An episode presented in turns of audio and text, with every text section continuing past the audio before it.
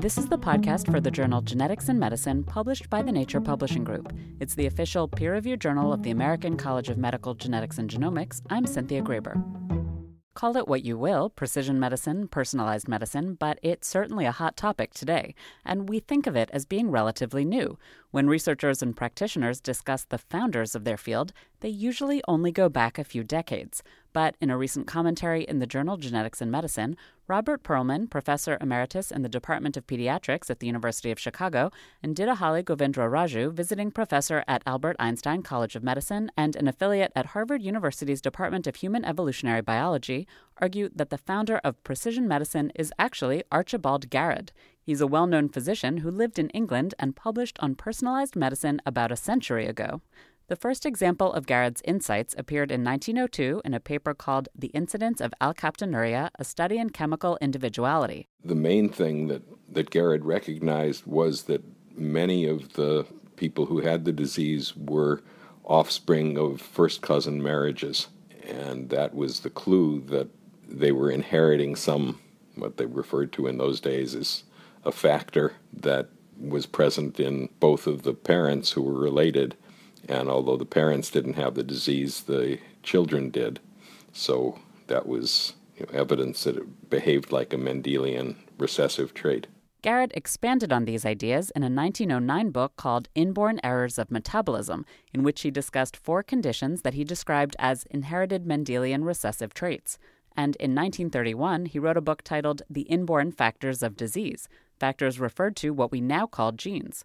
Garrod's publications were the first examples of medical research that made the leap from Mendel's pea plants to human disorders.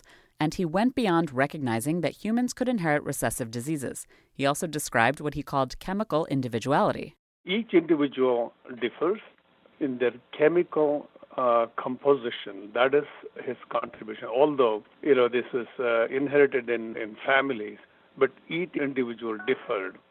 So that is what he called chemical individuality. Individuality in evolutionary terms was recognized by Darwin himself, but Garrod was the first one to recognize this nature, the uniqueness of individual in terms of diseases. Garrod basically linked his research that evolved from Mendel's work that diseases could be passed down within a family to Darwin's theories of evolution and diversity within species. One of the reasons I love Garrod is that he sort of saw his work much more in a Darwinian evolutionary perspective. And he saw the idea of chemical individuality as just a, uh, an extension of what Darwin talked about, which was primarily structural anatomic individuality. And you know, Darwin, of course, stressed the idea of the ubiquity of variation among members of a species, and Garrod extended that to the notion of chemical individuality or chemical individual variation. This is the foundational idea of precision medicine not just that we inherit diseases, but that each person is different. There's this metaphor that we quote, which I still love, which he says individual cases of any particular disease are not exactly alike. They resemble rather the drawings made from the same model by individual members of a drawing class. And I think medicine was and still is to a large extent influenced by a more sort of Platonic ideal conception of normal physiology and of disease, where what people were interested in was the model, not on the individual representations of the model. And so individual variation was just ignored as noise or irrelevant, and what was important was the ideal form or the class or type of individual or disease. Garrod recognized that diseases are not monolithic. He even went a step further in recognizing that diseases are influenced not just by inherited traits, but by outside environmental forces as well. So, therefore, now those risk factors are essentially part of uh, public health and then this is again another you know extraordinary insight that Garrod provided. The environmental factors provide contextuality. Garrod was a well respected physician and scientist, unusual at his time. He was a Fellow of the Royal Society, and he was knighted, and he had a prominent position as the Regius Professor of Medicine at Oxford University. But despite all this acclaim, his personalized medicine insights were basically ignored. In part, it's because of the prevailing idea that disease could and should be generalized to a population. but in part it's also because of the trends in medicine at the time. At the turn of the 20th century, everybody was excited about uh, infectious diseases with good reason because that's where all the new discoveries were coming and all kinds of diseases. Even you know, people people thought that what we now recognize as lead poisoning was an infectious disease. Every disease was understood or interpreted in terms of infectious etiology. So the emphasis was on external factors that cause disease and the notion of internal factors, like what we now think of know as genes, just was not taken seriously.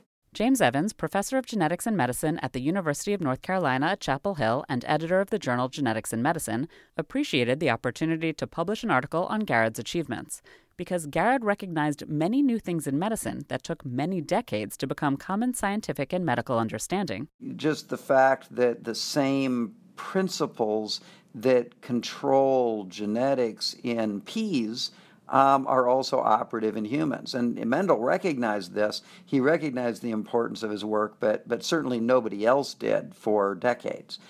So I, I, think it's good to remind people what a startling insight it was that, gosh, these, these Mendelian principles actually apply to people. Um, and they aren't just a, a curiosity of plants, for example, or peas in particular.